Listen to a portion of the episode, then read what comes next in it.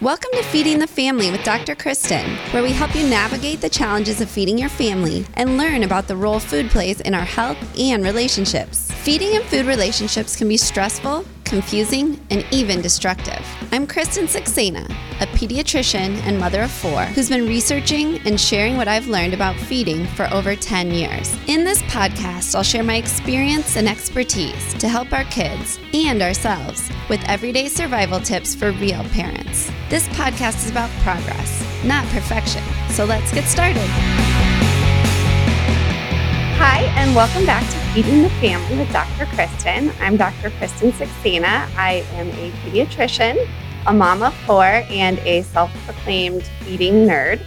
Uh, on this podcast, we are discussing uh, the challenges that come with feeding a family, as well as exploring the role that food plays in our health and our relationships.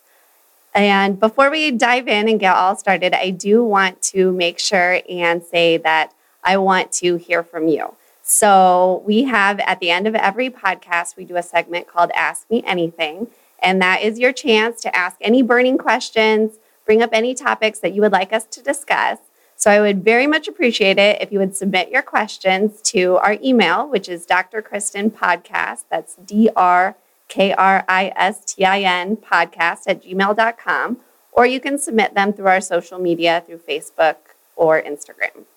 So, we'll get right to today's topic, which I'm really excited about. So, today we're going to talk about being organized or maybe being disorganized and the role that that might play in the way that we feed our families. And um, I was really excited when we thought of this topic because honestly, I consider myself a semi recovered messy person. So I, I am not by nature a very organized person. So I thought that this was a very interesting topic to, to discuss.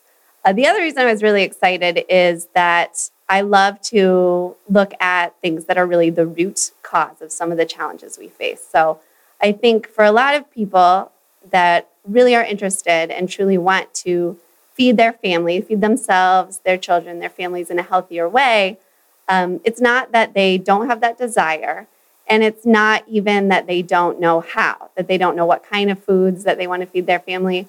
A lot of times there's just something about them, about their circumstance or their lifestyle that's holding them back from being able to really achieve their goals. And I think for some people, that might be being organized or tidy in their environment. So I'm very excited to have our guest here today. Casey Ferrazzo is a professional organizer. She is um, someone I've known actually for quite a while. So we met probably in the early 2000s mm-hmm. through a mutual friend. And I've been fortunate enough to really get to know her over the last 10 mm-hmm. plus, yeah. probably more years, um, and get to be friends with her. And honestly, I'm, you're a very impressive person, really a powerhouse. So she is she is. You um, you are the owner of Get Organized Omaha, which you founded in 2017 yes. after a 12 year career in human resources. Yes. Um, a wife and a mom of two kids. So a daughter who's nine, yes. correct, and mm-hmm. a son who's six. Correct. Yeah. Um, mm-hmm. So juggling all those things. And so, like I said, you know, I've always a little bit been fascinated when you. I remember when you started this business, and mm-hmm.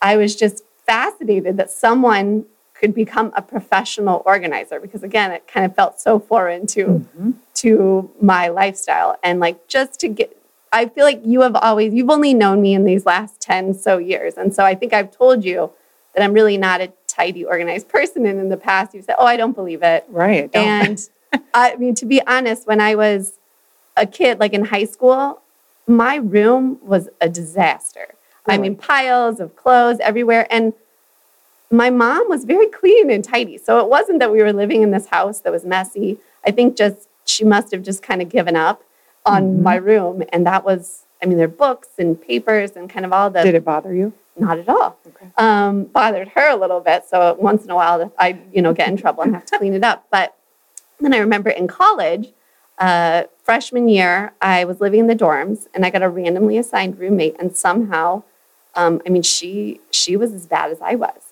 So our room, I mean, situation. it was piles of clothes and and we I always said we weren't dirty. You know, Mm-hmm. there weren't like dirty dishes or pizza boxes or things laying around, but there was stuff everywhere to the point that I remember one guy came by our dorm room and he said, This is the messiest girls' room I have ever seen in my life. And I have no doubt that that was true.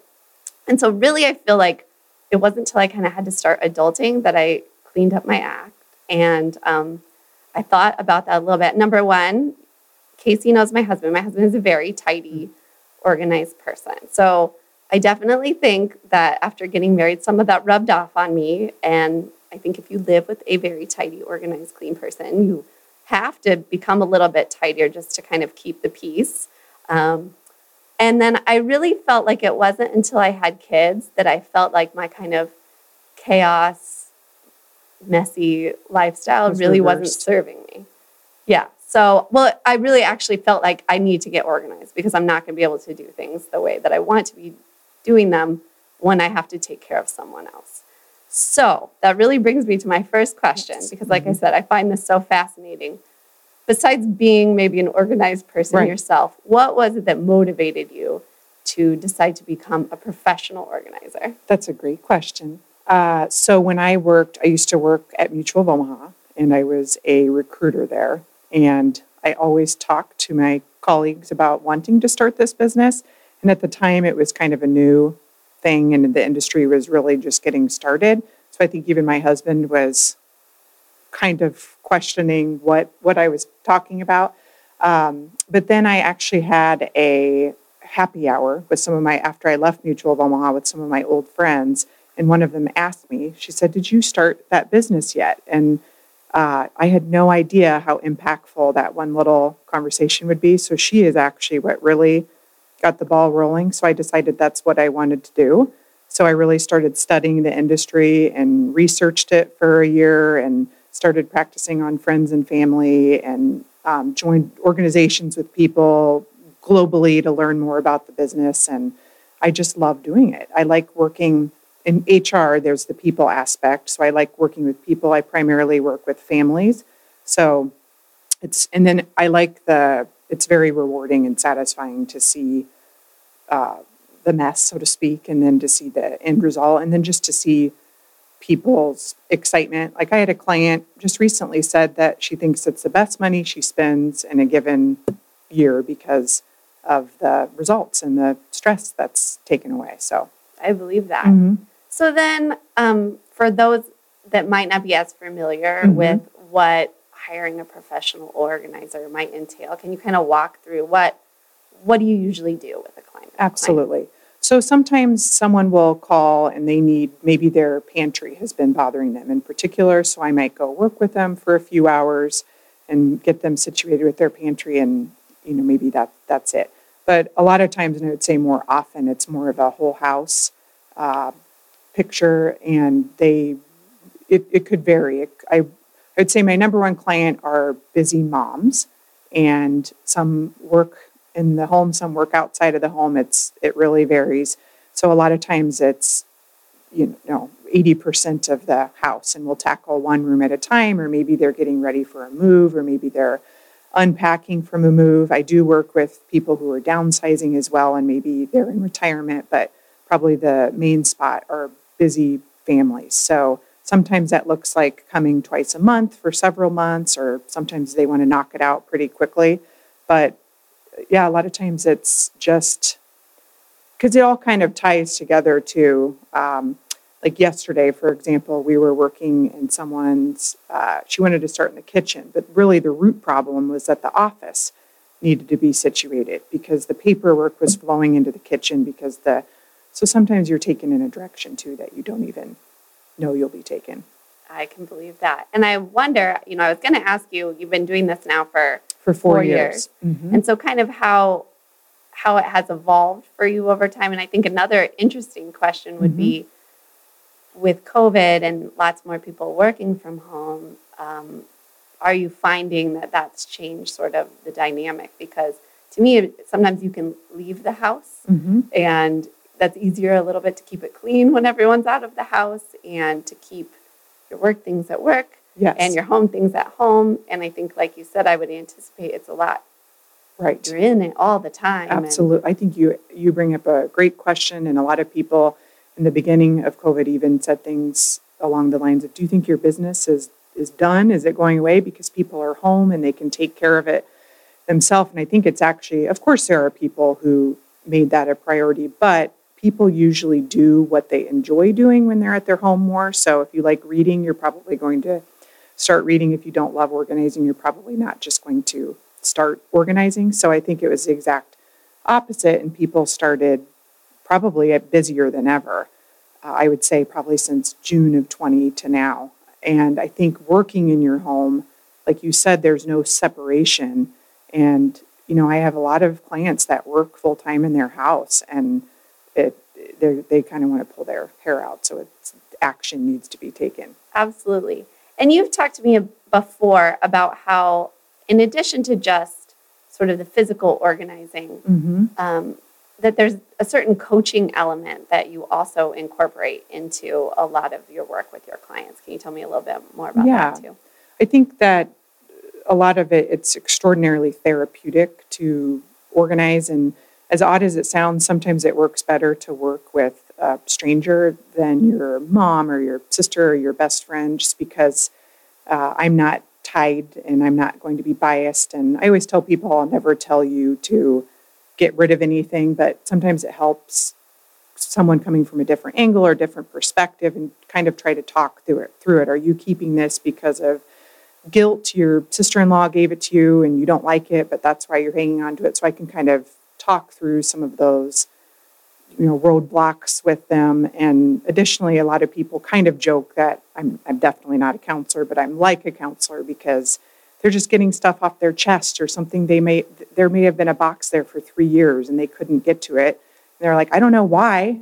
Having you here makes me able to go through this box. I could do it myself, but so I think it's just uh, therapeutic is the word I would, would use. Absolutely. Mhm. Absolutely. I could definitely see that. I think it's, I mean, it's a very emotional thing. It seems It is. like it shouldn't be, but I think that kind of speaks to there's a lot of other root causes for things being the Mhm. way they are. And I think, And it's exhausting and everything's a decision. You have to Yes. think, do I need three tongs in the kitchen? I don't know. And I mean, so these things that seem totally silly, but then they add up and and we'll get into this, but make it harder to find. So I think that sometimes having that dedicated time on your calendar and it's like the personal trainer of your home life. uh, absolutely, I love that. to- you should use that if you don't.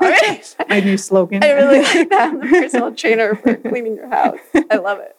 Um, so, I mean, the first time we talked about this, Mhm. I was really excited because immediately it clicked for you when when I was bringing this up, and you said, "Absolutely, I see the way that being disorganized contributes to the families that I work with to some of their unhealthy eating habits." And um, it was very clear. It was an easy connection for you to make being in it all the time. And it also led me to do a little bit of research into that, um, which I found really fascinating. There actually is quite a bit of research that will study, um, you know, people living in cluttered, untidy environments versus tidy environments and sort of the behaviors. And some of the things that, from what I gathered, was, you know, living in an untidy environment tends to have people eat, make poorer food choices, eat more snacks. So they've actually had research studies showing that. Also, I read that there were 77% more likely to be obese or overweight if you lived in a cluttered uh, environment. Now, that's not, you know, a lot of those studies, you can't say what's the cause or these just associations, but there was one study, uh, 2013 out of University of Minnesota, and I really like this one because instead of just taking the uh, environment that they lived in, they just had people sit in either an untidy environment or a very clean and neat one for some set amount of time. I don't remember. And then afterward, they kind of did all these behavioral tests on them. And one of them was that they offered them a snack that was either an apple or a chocolate, which definitely there's room for both. but but that was the test. And so the people that had come from the tidy environment were much more likely to choose the apple than the chocolate and vice Right. versa, you know, the people from and so it wasn't even it said nothing about sort of their inherent tendencies. They didn't make this room clean or messy. Um, it was just being in that environment. And that also made me think about, you know, our kids live in the environment of our making. And so it's interesting to think about how that might be just impacting their behaviors and the choices that they're making. And just the way that even if, you know, sometimes it's nothing nothing inherent in you, it's just the effect that the environment can have on our behaviors. So that also got me to thinking, you know, what do you what do you notice? I'm sure like while Mhm. you're doing this, you do tons of conversations with these people. And so what do you notice about how being disorganized might affect the way these people feed their families? I could talk a lot about this, but I mean, just even now is the time, right off the bat, I think just along the lines of what you were saying, that if your whole home or parts of your home, or you're just feeling that overwhelmed, stressed feeling, I think probably is going to make make you a worse parent in many aspects, right? We're going to lose our patience easier. I mean, I can speak from self experience many times. So you're at the end of your rope quicker. So can I have, mom, can I have that Rice Krispie bar? No. Can I have that Rice Krispie? No, no. Fine, just take the Rice Krispie bar. So I think there's a lot of that when Mhm. life is a little chaotic, you know, of course you don't want to give in to your kid and everyone, that's like rule number one. But, you know, no one's perfect. Totally. So well, and I, I agree because I, I was thinking that too. Is I think the times in my life when I felt the most out of control, whatever circumstances or bad things happen, that's been the time in my life when I've had the hardest time kind of maintaining healthy habits, if Mhm. that makes sense. So I think that speaks to, like you said, just the Mhm. chaos and feeling out of control. Yes. So the next place that I would go is pantries and kitchens and, uh, you know, the, the basics of not knowing what's in your refrigerator, not knowing what's in your pantry. So does it need to look like a Kardashian pantry? No, absolutely not. I'm all about functional spaces and realistic life, but I think everyone needs to take 10 minutes a week. You know, if Sunday's your day, take inventory of what's in your pantry and refrigerator. And, uh, you know, a lot of people that I work with over the years, you know, might not have any idea what's in their pantry or what the expiration dates are. And, um, you know, doing some loose meal planning doesn't happen when it's chaos in your eating environment. Mm-hmm. So, um, topic we want to go into? No, that's fine. Um, I can move on to another. yeah, okay. Okay. whatever Perfect. um, well, because I, I was going to ask you also is like, do you then kind of coach, as you mentioned, making an inventory and doing meal planning? Is that anything that you coach clients with or have conversations with them about? Yeah, so I'll actually, uh, not always, sometimes, you know, you, we just organize and they're good, but, and a lot of times it's just a natural conversation flow, not even something that's on uh, pen and pa- paper, but I think it's something as basic as you have sports practice on Tuesday night, so okay, that night's going to be probably a quick dinner and nothing planned, but maybe Monday, Wednesday, Thursday, Friday night is a more specific meal plan. And so shop for your ingredients that you need weekly. And we talk about having staple. So, you know, in our house, strawberries are going to be on our weekly list no matter what. So you're going to have your staple foods, but then you need to search what you have in your pantry initially. And then before you can really do that, we'll talk about a true deep clean of your pantry or your cupboards or whatever you might have and actually get a true account for what you have and, you know, loosely have a place for everything. So if your kids eat applesauce pouches, loosely have a place where those live. And you can just see when you're taking your inventory what needs to be replaced and restocked. And I think a lot of people, speaking of COVID, also overbought um, just t- too much quantity. So it's really, you know, stopping those Amazon auto ships and getting an account of what you have. Absolutely. And that makes a lot of sense. And I think the other question I would have is, um, you know, it's great when you come in and we get things all tidy and organized and I can see everything. And obviously, you know, step one is let's let's get there and get started on the right foot. But how do you help people to make it sustainable? hmm Do you give them tips or, or what kind of follow up? I think a couple things. Sometimes it's not going to be perfect, and um, you know it might not work out, and you're going to have to fix the, the the new mess that's come up. But thankfully, most of the time, people are able to keep it that way. With that said, there's always maintenance. So I mean, everyone is going to have to go through their pantry or food at some point, or just like your game closet. I mean, it's not going to be five years. You're going to have to keep up on it and do maintenance. But I think that with food in particular, or really any part of your home, once you've put forth that effort and you've, when people call me, I love it because they're wanting to make a change. I'm a horrible salesperson, so I'm not ever talking anyone into it. They want to take action and make a difference for their family. So I think once they've committed to wanting to make that change and they've taken the time to take literally everything out of their kitchen and um, they realize that ultimately they're going to save money because they know what they have, their life's going to flow better, their family, you can actually start making meal time. So I think that it feels so much better that it's just natural that you're going to want to keep it up. It's really the same with any part of your house. If your shirts are organized, it's going to be easier to put laundry away. So I think it's the same concept in the kitchen. That makes sense. So then, clients that you've helped, have you been able to follow up with them or have you gotten feedback about maybe how this has changed the way that they eat or the way that they use their kitchen or feed their families?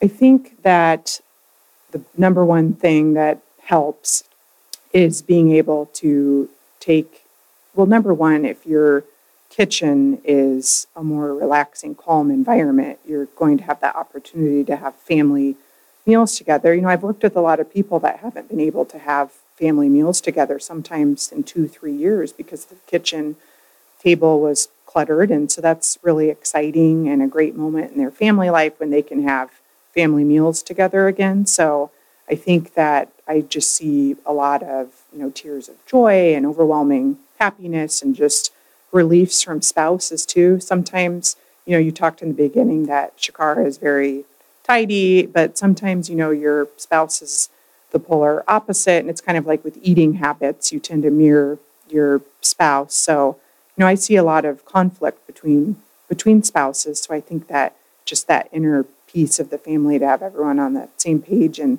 the other thing is a lot of people talk about, well, my my spouse, you know, he he or she won't pick up and you know won't organize their stuff but i'm like just focus on what you can focus on first and it usually trickles down to other people in your family because they see how how happy it's making you Absolutely. Yeah. And I loved that you mentioned the table Mhm. because I think that that's another one of those things where it sounds so crazy that, you know, a pile of papers, for example, could prevent you from years of sitting at a table and eating with your family. And, you know, the experience and the benefits that come from that, um, that literally you were you were held back, you know, Mhm. physically by a pile of stuff on your table. right And so to be able to incorporate that into your life by kind of making the simple step essentially of like taking the jump and taking the leap and getting it finally cleaned and organized, I think like you said, it'd be hard when people start to experience that and they realize like what they've been missing out on, it'd be more difficult to let that table turn into, you know, a pile of papers and your computers and all of those things. right Um, so I think that that's huge. And I think the same way, like you were talking about the kitchen and the way it makes you feel. And so when your kitchen's cluttered, even if physically I could, I have all the food, I have all the supplies, I could make a meal, but it's just so uncomfortable and chaotic here. Let's just go out. Like I Yeah. just, I'm not feeling good. Being Mhm. here and trying to do something is stressing me out. hmm Let's just get takeout.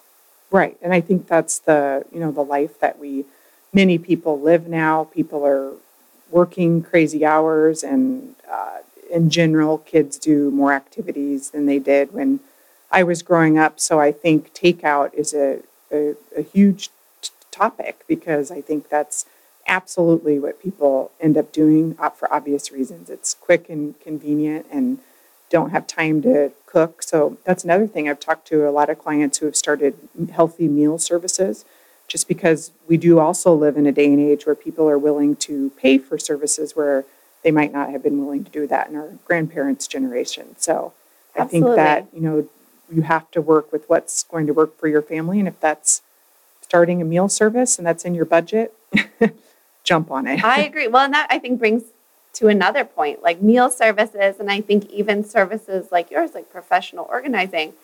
I think that brings to the point, like, don't be ashamed to get the, get the help. Like you said, if Mhm. it's in your budget and it's something that you can do, I think sometimes some people, some of us feel ingrained, like I have to do everything myself, that I'm a failure Mhm. if someone has to ship me you know the ingredients for my meals in a box and someone has to come in and clean my house. Well you have other talents you know what i mean? That's i think that it's it's important for people to recognize like it's it's impossible to be all of these things and not to be ashamed Mhm. to get that help especially because like you said it will it will help you be better at the things that you you like to do and that you really want to do so i think that that's a very important point to bring up too. And i was also thinking so i think being messy or untidy i don't know what what in the in the business what you guys call it but um i think that it has societally like maybe not not a very positive connotation. So i would imagine that there's a lot of people that carry a lot of guilt or shame of, about the way that maybe the condition that they're living in Mhm. and I think, like you said, it's often easier to have someone like yourself who's kind of an outsider come in versus, you know, a, a sister or a friend. Um, because I think there's some sort of guilt or shame either how did how do you live this way? How do you let things get this way? How do you manage that with your clients or how do you approach that? I think, yeah, some, some people don't care at all, and uh, that's great. But yeah, absolutely. A lot of people, I always reiterate that everything is totally confidential. And I think that I just tell them I only want to make life easier for you. So, you know, please don't ever do anything to prepare for my arrival. So I think if they feel comfortable with me, thankfully, they're able to just not not care. And because it, it would take a lot for me to think anything. And uh, there's there's no judgment. And so i think that i just have to develop that personal relationship with them because i really don't uh, i don't think anything of it. So and in order to to make progress they have to let the let their walls down. But i think thankfully since this industry has been growing i think you know 10% year over year that so many people have used this service too. And I'm proud of my clients because I can't tell you the number of times someone in their life is like, you don't need to, you don't need to do that. You know, I can help you or you can do that. And I'm glad that they are acknowledging that no, I it's okay to have to have someone help and it's it'll be okay. Right. Well, and I think it's even it's a you know self help is a big Mm-hmm. buzz right now, but this isn't maybe what people think of necessarily. But I think this is a huge form of self care and Mhm. self help, um, because again, it's it's the impact that your environment has on all of the other things that you do, and so I think you know if it's going to help you psychologically, if it's going to help you maintain the healthy habits that you want to maintain, this is absolutely a, a form of self care that people should. Yes. And kitchens Adopt. are one of the areas in particular, a lot of times people don't know where to start in their Mm. home organization process. And a lot of times I will recommend kitchens. Kitchens or closets because, you know, you're starting your day every day getting dressed, but kitchens, you know, as everyone says, the heart of the home. So I think it's a great place to tackle if you're questioning what part of your home to get started in. Absolutely. Um, so th- this is kind of more of like a question as I thought about Mhm. it personally, because I I do believe I I certainly understand and see the benefits of being organized, um, particularly like I said in in adulting, Mhm. where where your your response your responsibilities are are much more. Yes. And so, in order to navigate that, being organized, it, it really does make a huge difference. That said, um, there is a certain uh, part of me that really feels comfort, I think, in some sort of chaos. And so I laugh because they've gotten fewer and fewer. But as I've gotten, um, I've always had, it used to be multiple drawers. Now it's, you know, kind of down to maybe one and a half that were just my stuff Mhm. and I felt like they kind of just needed to be a mess. and that's okay. And so I don't know, you know, is there like a comfort in the chaos or do you experience this in people that are just like, leave that one alone? Abs- yeah, I do. And I, you know, for example, in kitchens, it's okay to have a junk drawer. I mean, you might Mhm. need two junk drawers. That's totally okay. Or maybe your, you know, unfinished basement is where you're, you know, a lot of people, that's where the kids roam. And Yeah. it's just, they're certainly not going to bother having the kids pick that up every day. And that's fine. Just let it, let it be. Or maybe you're okay with your kid's room being a mess, whatever that is. If there's Uh-huh. certain zones in your home, that's okay. Well, because I always left that. I didn't know if it was some sort of like rebellion, you know, or like hanging on to my youth. But, you know, in that same I need my drawer. I know. I was like, that drawer is going to just be full of crap. yeah. um, It's like a, almost a rel- relief for you to just have that little space. it really is. Mhm. So I think that that's funny, but again, speaks to just the weird psychology that I think sometimes we overlook that goes into all of this. And, you know, I can read people pretty well, and sometimes I just know that we're not going to worry about this. They, you know, can get a little bit, I don't want to say defensive, but, you know, I just know, nope, not worth it. Let's look at the big picture. And if this little area is going to be a crazy zone, that's okay. Well, and that also kind of got me thinking some of the that same research would suggest that for some things being in a less structured, kind of less organized environment fosters some creativity or outside of the box thinking. So I was curious too in your own home, sometimes are you selective where I would think, you know, in my kitchen where I have a very clear objective that I want to, you know, prepare dinner in a timely manner that's healthy for my family. Um, maybe my kitchen, it would really serve me well for it to be very organized. Um, but if I do work or have hobbies that are really much more creative or I need to be more artistic or outside of the box, do you ever have that experience where it's like maybe this space is not as well served for you know all of your little paintbrushes to be in a row? And I don't know because I'm not an artist, Mhm. but um, Well, I I, think it was sometimes it just I have to mirror the personality of my client because yeah, not everyone is going to want the yeah the perfect rows. So I think it just that's why I talked earlier about functional organization, and I'd say I do real life organizing because a lot of the TV shows and shows that are out now, um, you know, it's making it look perfectly beautiful, but in real life your cereal is not always going to be perfectly to the top of the container. So Yeah. I think that it's just realistically working with what is going to make you feel good and what will be sustainable. And I, and then yeah, I think it depends on the area. And like you said, my daughter is nine and she's she just her room's never going to be like perfectly neat. And I think she's okay with having stacks of books. It's not going to be chaotic, but it's not going to be you know, five things in her room and everything lined up, and that's okay. Mhm. It's not uh, messy, but it's not perfect to some people, and that's that's totally fine. And do you think that um, is it often that you find that it seems like things are disorganized, or is it often that there's an excess? There's excess because I actually always felt like I am actually I'm actually a very structured and disciplined person, but I I just always felt comfort in having too much stuff around me. Mm-hmm. Does that make sense?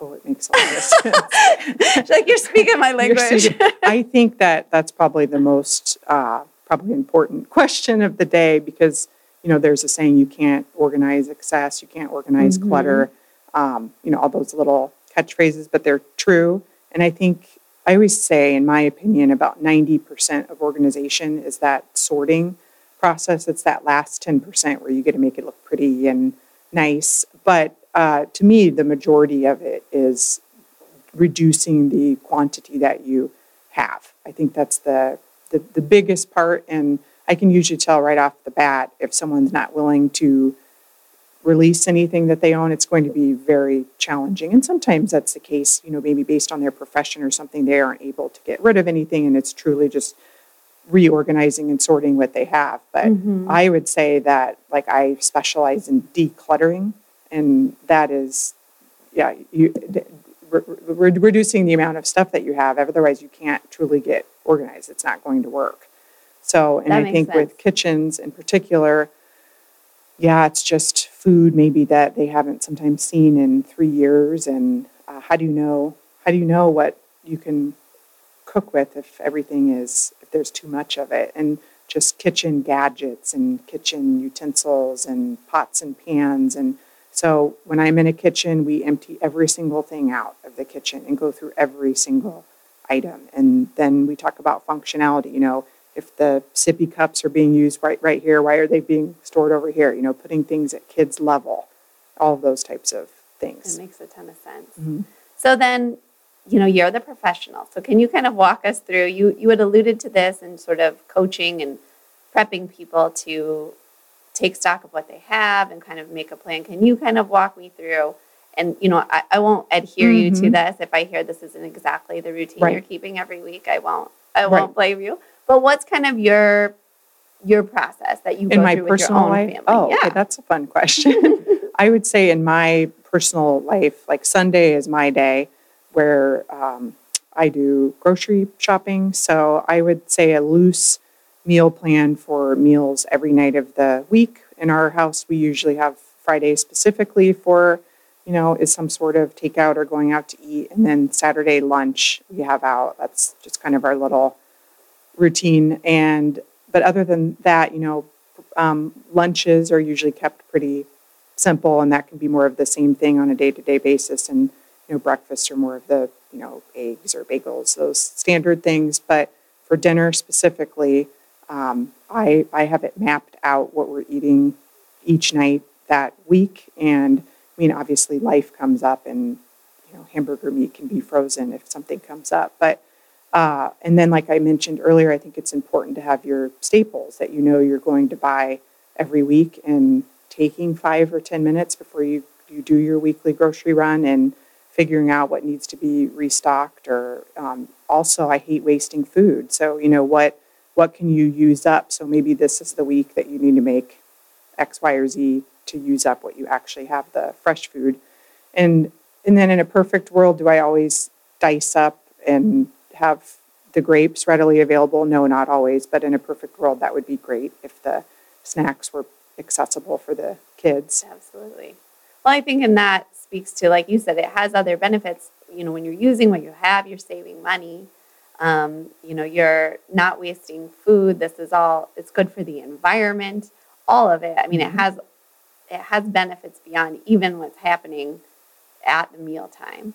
Um, and then the other thing that you mentioned when you said loose meal planning, I'm not sure if this is what you were talking about, but I have always said sometimes even more difficult than preparing the meal is deciding Mhm. what are we going to eat. And so sometimes we'll do, like I always use Taco Tuesday as the example because my other days have fluctuated over time, but I, I usually have a loose mental idea of like Mondays we do this, and it's Tuesdays we do some sort of Mexican food, like you said. So I think that that just helps frame it. It's not like it's a rule, and if I decide something else would be really good that day, that I'm like, sorry, it's Taco Tuesday. Yeah. But Yes. um, it just takes that. I feel like as professionals and as parents, you get decision fatigue, to be honest. And it's like, I don't know what, you know. And so making that decision ahead of time, A, and then having some sort of loose framework so you don't have to pick everything out of the sky and just Mhm. say, like, we'll just do this is kind of the usual genre of food and maybe we'll switch it up.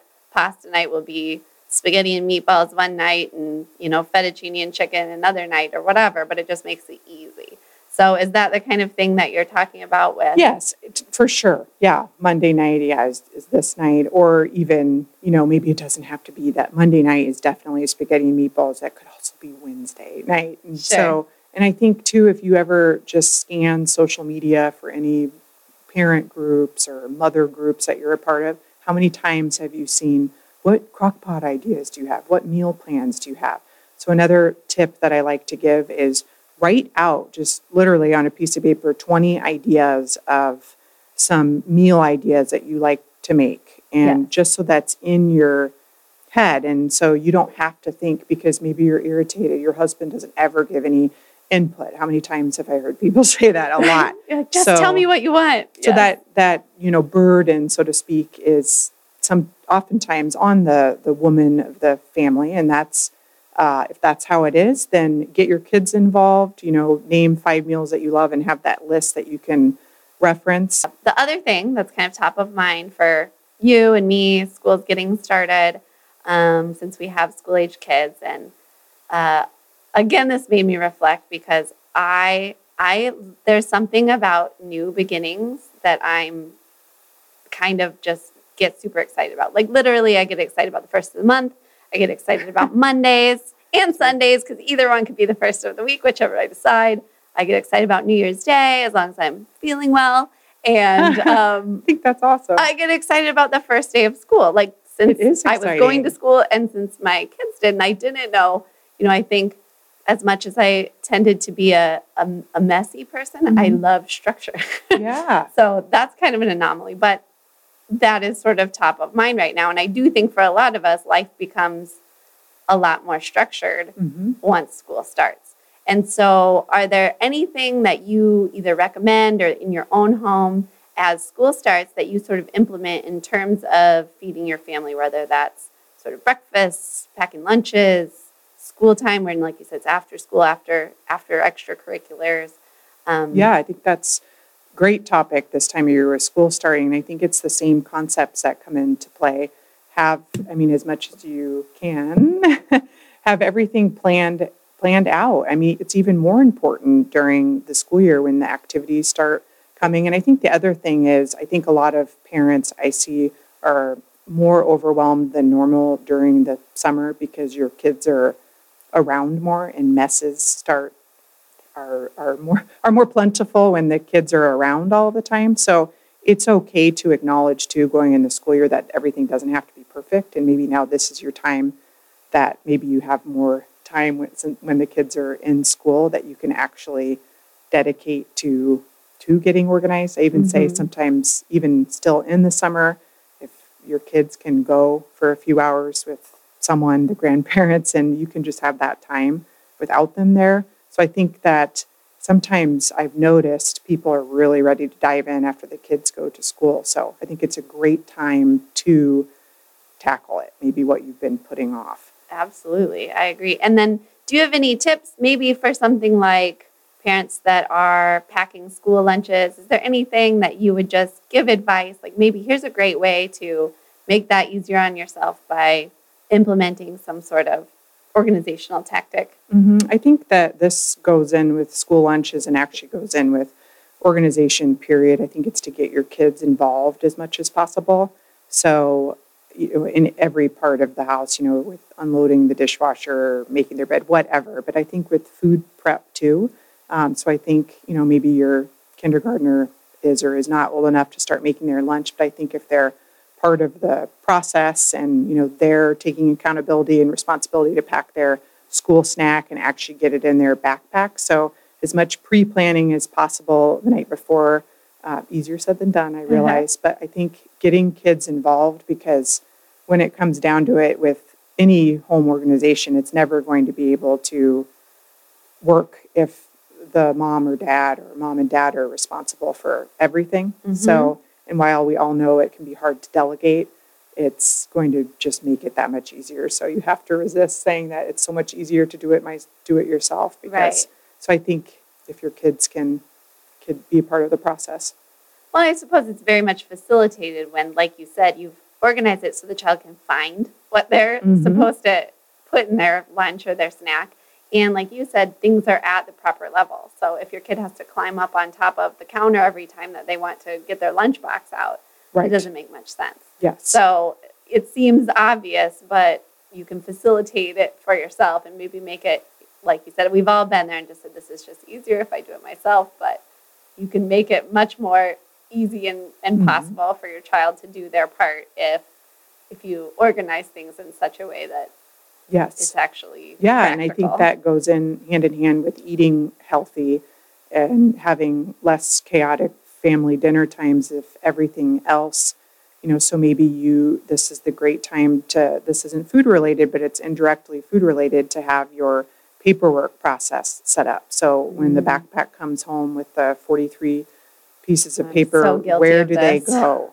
and then, you know, when your mail comes in, Yeah. If it's a piece of junk, it literally goes in the recycling bin before it ever touches your kitchen counter or island or wherever it might be. So I think some of those other areas tie make food time harder because those other areas aren't. So I think it's going back to school is the great time to figure out your command center or whatever that looks like and you know maybe you have Sunday evening 5 minute meetings to discuss who has what practices what night and just make sure everyone's on the same page and you know i think just a whole flow and talking through everything else can make it easier to flow better in the kitchen.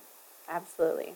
So, uh, you know, if any of our listeners are listening to this and it's really speaking to them and they feel like they would benefit from services from a professional organizer such as yourself, you you service now both the Omaha and Lincoln areas in Yes. Nebraska here. yes uh, omaha and lincoln and um, people can contact me through you know text message email uh, through facebook or instagram and um, usually we're able to work with people in a you know within the a few week period it just depends on our our schedule but Yeah, absolutely. And we can we'll include all that information of how people can contact you. thank you because I'm sure that there's a lot of people listening to this and sound here saying, "This is what I need. I need to get started on the right foot." I So this. I think that's incredible. Well, thank you so much, Casey. thank you so much for Uh, having me Oh, absolutely, my pleasure. Uh, so I think we can kind of move into our next section, which is Ask Me Anything. What I didn't tell you is they're going to ask you too. okay I like it Surprise! And now it's time for your questions. Ask Me Anything with Dr. Kristin on the Feeding the Family podcast. Our first listener question is How important are boundaries and routines to staying organized? So I will, I would say for me in particular, routine is essential to staying organized because I think, like I'd mentioned before, I don't feel like I physically tend towards order. And so I think that's actually why I like structure so much, if that makes sense, and routines, because it's what allows me to maintain the organ the, the physical organization in my world. If that so things that you mentioned like saying on Sundays we decide what the meals are and we inventory the pantry or on this night we clean out the backpacks and put the papers here. Mhm. It's not my propensity is that those papers never really bothered me. Is really what it is. It's not so much I think that I want them there. It's just that they don't bother me. But over time they create problems. And so having that routine is actually what allows me to say, well, well, it's Friday and so we do this. And that's what makes the organization sustainable, at least for me. Yes, I completely agree. Uh, and I think along the lines with boundaries, uh, you know, people oftentimes, oh, is your house perfect? It's not perfect. It's very well organized, I It is hope. pretty But pretty well organized. I've been there. yes, but with that said, I, I mean, I'm a human and I have two kids in my house. And in particular, our kitchen um, counter sometimes just gets loaded with stuff. So I personally know that that's a boundary for me. And sometimes I just have to stop and deal with what's there before it turns into a problem. And I, my family probably hates it, but I said, we have to process this stuff. We have to process it. Your kids are going to grow up saying this. No one's going to know what they're talking about. Yes. They're like, well, we need to process To what's on the counter. Yes. Yeah. What, what's What are you happening talking here? about? Yes, totally. or like I think with boundaries, it's not like I ever want my house to be so uh, uncomfortable that my kids can't be creative and play. At any given time, our basement is a circus or a grocery store or whatever. But, you know, sure, maybe that's out for a few nights, but I think it's knowing your boundaries and realizing, okay, guys, this one more night and it has to be cleaned up. Like we're done. Yes. We're done Yes. with the grocery the store. And the, Yeah. Yes. So I think it's knowing your personal boundary. That's how I interpret that question, like what you're what you're willing to be okay with while at the same time letting your kids, you know, foster their creativity. Absolutely. It's great. Our next question is What is the most important rule to consider when you're looking to keep or get rid of something? Okay. So that question makes me think of uh, Marie Kondo, Mhm. right? Because Yeah. isn't she the one? Because Spark joy. Yes. So I, I honestly did not read that book, Mhm. and uh, but I'm familiar. And she had the show. They had the Yes. show, so I watched a little bit of that. And it was honestly only because I had heard about it from you. Mhm. And um, if I recall, the process was supposed to be that you would take each item in your home and hold it up and see if it sparked joy for you. Yes, and that was a big key. You have to touch it. Touch it, Yeah. and uh, I mean that was like laughable to me. I. I tried. Yeah. I was like, yeah, that's not going to work for me. and I think it's interesting because um, I don't. I don't actually feel like. Uh, I don't know if it has to do with if you're more sentimental about objects. Because I just laughed. Like I couldn't. There. I think I'm actually not sentimental about objects, and that's probably the only thing that made me like not hoard completely. Is as much as I loved kind of the excess and Mhm. and the chaos, I don't hold on to things for the sake of like, oh, Right. you know, I remember this and I remember that. So I'm probably like the worst kind of disorganized person because I don't even keep like cool stuff or your later. kid scribbled on a piece of paper. Yeah, exactly. not- so I'll probably also Yeah. regret that in the Yeah. future. But um, I think that for me, as I've gotten better, was just because I, I mean, I have some emotional attachments to items, but for me, it's mostly just function. Like I, you know, you have shirts in your closet, and they're the same shirts you skip over wearing time and time Mhm. again. So at some point, I have to just say, today is the day we go through and we say, like, would I wear this shirt out Mhm. today? Nope. I think I don't actually like this shirt. So it just needs to go. So I think it's more just inventorying do I actually use this? It's like a Mhm, yeah. functional question. That is like, so true. Yeah. Otherwise, it's just taking up space. Yeah. And I and, and that whole spark joy thing was so trendy a few years ago. And I'm and sure I do works for people. I certainly do ask that along the lines of, do you like that shirt? No.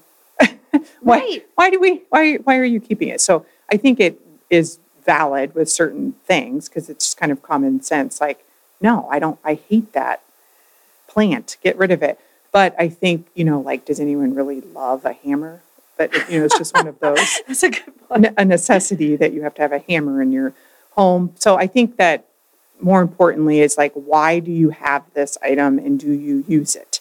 Yes. So I think those are two questions that I will, and then like I touched on earlier, then it's a matter of going deeper. Some people are, are ultra sensitive. Some people are not sensitive, but sentimental. And some people are very, um, yeah, just want to keep everything. So I think it's just a matter of you, it's your decision only that you get to make. No, never feel obligated to keep something if you truly don't think you're ever going to use it. But on the flip side, um, there's a t-shirt that you know you'll never wear. It's okay to keep that t-shirt too.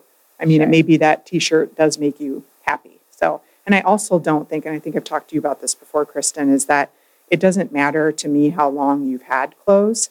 Right. Like I have a Minneapolis marathon shirt from 06 that's like basically falling apart, and Those it's are like my favorite t-shirts. shirt I own. Um, so th- someone would think I'm a little strange if they saw that in my house, but Our final question today is What is the process you recommend in getting rid of something you have a strong emotional connection to? I mean, for me, if I actually had a strong emotional tie to the item, I would keep it because for me, that bar is pretty high. So, uh, but I'm sure in your line of work, you come across people that are all over the board. So, Yeah, I think that that's kind of a hard question because, of course, it's very dependent upon the situation. And, you know, I work with a lot of people who um, are experiencing death of loved ones. And those, of course, as you would imagine, are some of the most difficult items to go through. And so I think um, time, of course, um, makes it easier. So as time goes on, you can kind of get a feel. And I think uh, laying all of the items in a particular category. So, you know, maybe there's all these, your loved one was into vases. So it's like if you see 30 vases, I think sometimes it's easier to pick out which ones are actually most special and meaningful to you. So, and I think other sentimental things are is it really meaning something to you, or is it back to that guilt where, like, I feel like I need to hang on because my best friend gave it to me or something. So, thank you all for listening today to our Feeding the Family with Dr. Kristin podcast. Again, if you have any questions that you would like answered, please email us your questions at Dr. Kristin Podcast, D R K R I S T I N podcast at gmail.com, or hit us up on any of our social media, Facebook, Instagram channels. And uh, I look forward to hearing those questions and to talking to you again soon. Thanks.